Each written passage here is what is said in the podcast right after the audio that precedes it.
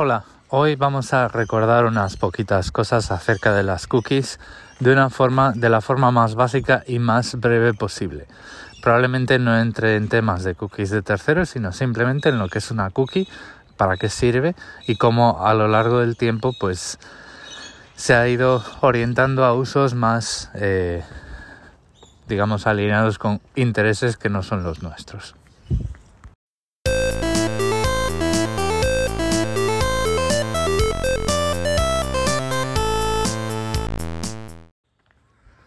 Las cookies eh, son mecanismos técnicos que un servidor, una página web, tiene para almacenar configuración personalizada en nuestro PC, en nuestro navegador. Nada más que eso.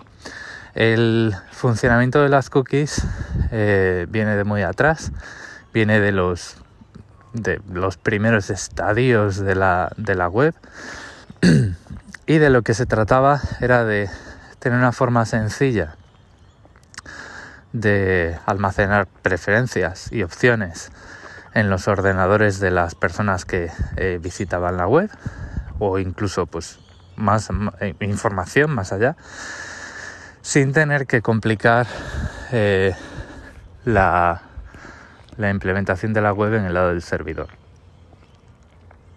Por ejemplo, el ejemplo más sencillo que se me puede ocurrir, tú visitas mi web o una web cualquiera.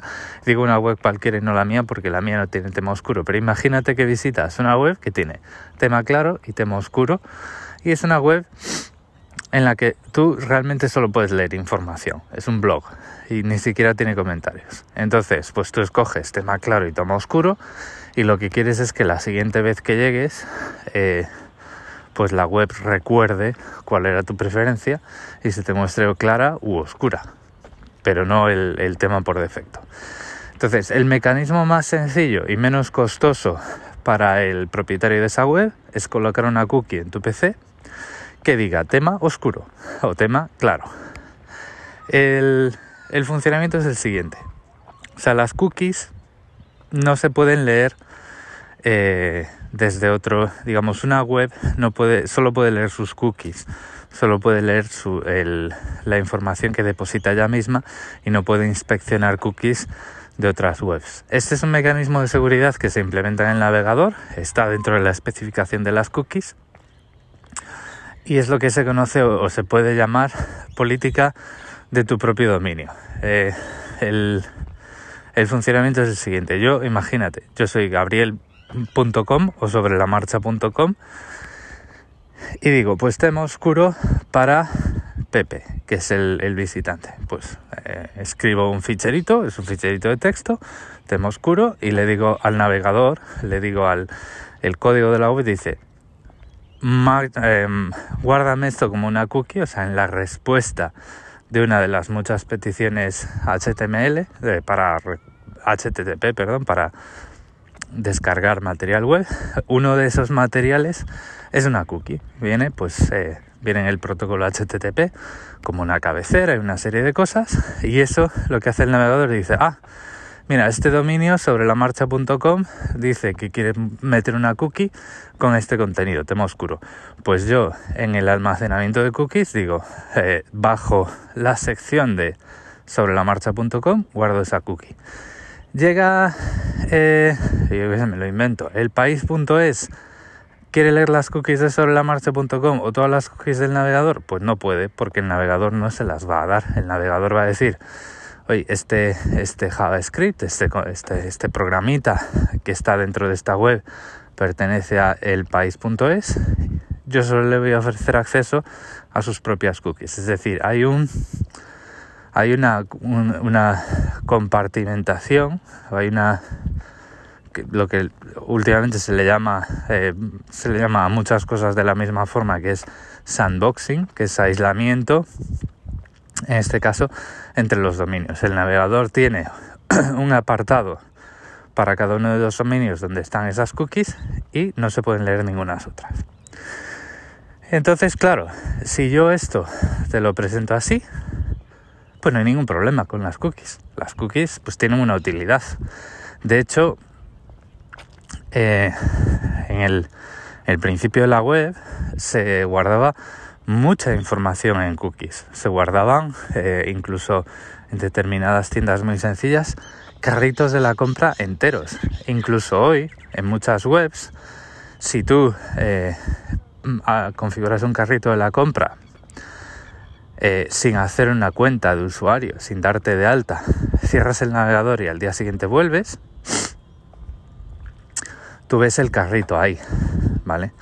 Esto hoy en día lo hacen en el servidor, crean una, un, un carrito anónimo sin, cuenta de usuario y se lo guardan ellos y además esa información la usan para enviarte correos diciéndote que te has dejado cosas en un carrito sin comprar por favor vuelve y compra. Pero antes hace estoy hablando probablemente de hace 30 años eh, pues esto se hacía con cookies. Nadie te enviaba un correo para que volvieras pero si volvías veas que el carrito tenía cosas y esas cosas pues estaban en una cookie. Y así pues ahorraba mucho recurso y dinero en, la parte del servidor.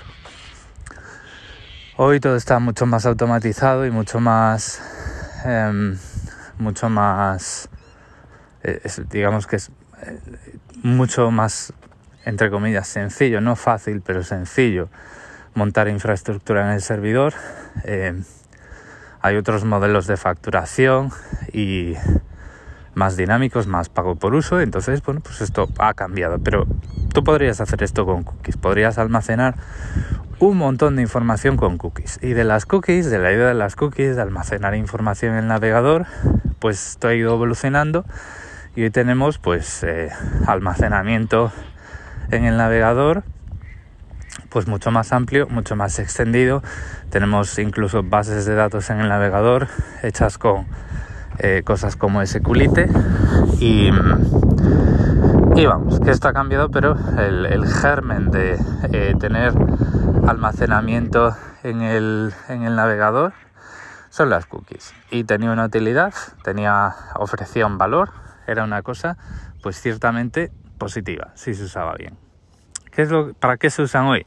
Hoy se usan para identificar, para tener una identificación única de quién te está visitando sin que se tenga que abrir una cuenta de usuario. El problema, esto es como la dinamita, ¿no? Cuando salió la dinamita, pues estaba guay porque se podían hacer canteras eh, reventando montañas y moría menos gente. Y de hecho, eh, Nobel, que es el del premio Nobel, o tal como lo recuerdo yo de la AGB, a lo mejor esto no es totalmente cierto, pero pues yo lo que recuerdo es que Nobel es el inventor de la dinamita y los premios Nobel. O sea que, eh, problema, que tú la dinamita la puedes usar para hacer cosas muy malas. Pues con las cookies igual. Em, cuando tú colocas un identificador único en una cookie, pues pues ya está, o sea, ya, sabes distinguir las visitas de dónde vienen. Entonces puedes empezar a eh, recabar información de navegación acerca de dentro de tu sitio web para ese identificador único. Eh, y esto te vale para cualquier tipo de sitio. Eh, tú tienes un blog en el que hablas de noticias de diferentes tipos y lo que con esas cookies de identificador único puedes distinguir usuarios por el tipo de intereses que tienen. Y empezamos ya a tener ese seguimiento eh, dentro de tu sitio web. Empezamos a poder caracterizar visitantes por sus intereses. Y entonces podemos empezar a agregar esa información, crear segmentos, tener unas estadísticas que te digan, pues mira, el 30% de tus visitantes eh, les interesan las, recetas de cocina, al 20% le interesa la política y al restante 50% le interesa saber si el, siguiente iPhone, o sea, electrónica de consumo, si el siguiente iPhone va a tener 5 cámaras en vez de 4, o mira lo que ha dicho Mark Gurman, o Android es mejor que eh, Windows, o Windows es mejor que iPhone, y cosas así. Estoy mezclando cosas, este tipo de movidas que eh, se llevan tanto tiempo de nosotros pues eh, cuando empezamos a ver eh, medios del sector.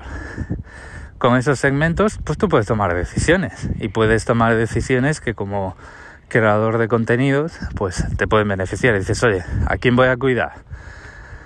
Al, al 20% de política o al 50% de electrónica de consumo. ¿no? Entonces, pues tú te orientas hacia las cosas que te generan, que generan más valor para tu público, vas empezando a conocer tu público y vas empezando a tener información que te permite mejorar. Eh, estos identificadores únicos te sirven para tener información de telemetría. Oye, pues tu web se ha colgado en esta página para eh, este usuario, el típico informe de errores. Eh, un montón de cosas. O sea, cualquier cosa que te pueda interesar distinguir un usuario de otro, lo puedes hacer con cookies. Y, pues como no, eh, colocar contenido, como, decíamos antes, ¿no? no solo ya enfocarte a un contenido que te puede generar a ti más, más ingresos, sino también pues decir, oye, a este segmento le vamos a colocar más, más contenido de este tipo y este otro segmento pues más de este otro.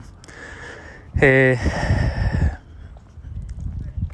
las cosas son como son, o sea, las cookies en general, o sea, si decimos cookies, no podemos pensar que eh, por defecto van a tener un uso pernicioso contra nosotros o alineado con otros intereses, sino que, bueno, pues es un mecanismo más, es un mecanismo de los muchos que hay para almacenar información en nuestro navegador para que un servidor, para que una web pueda eh, almacenar pues un determinado tipo de información. Y los usos que a nosotros nos pueden interesar que a nosotros nos pueden eh, generar valor pues son pues nuestras preferencias.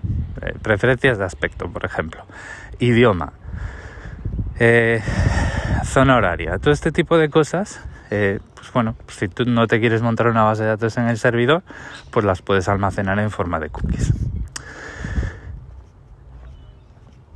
Como había prometido, un episodio muy sencillo, muy básico y lo más breve posible. Ya sabemos cómo funcionan las cookies. En siguientes episodios veremos cómo esto ha ido evolucionando y qué son las cookies de terceros eh, concretamente. Que ahí es donde puede empezar un problema pues más amplio y nos puede empezar a hacer seguimiento no ya dentro de un propio eh, dentro de nuestra propia web, dentro de nuestro propio dominio, sino a través de otros dominios diferentes. Y como esto pues rompe aquel sandboxing de las cookies que tanto eh, bueno, pues qué tan importante era para que dominios de terceros no pudieran leer las cookies de otros dominios. Esto sigue sin poderse hacer, pero el, nivel de seguimiento que se puede hacer con esas cookies de terceros es, em, es importante y es probablemente la fuente de muchos problemas. Lo voy a dejar aquí. Muchas gracias por el tiempo que habéis dedicado a escucharme. Recordad que en las notas del episodio tenéis todos mis medios de contacto y un saludo.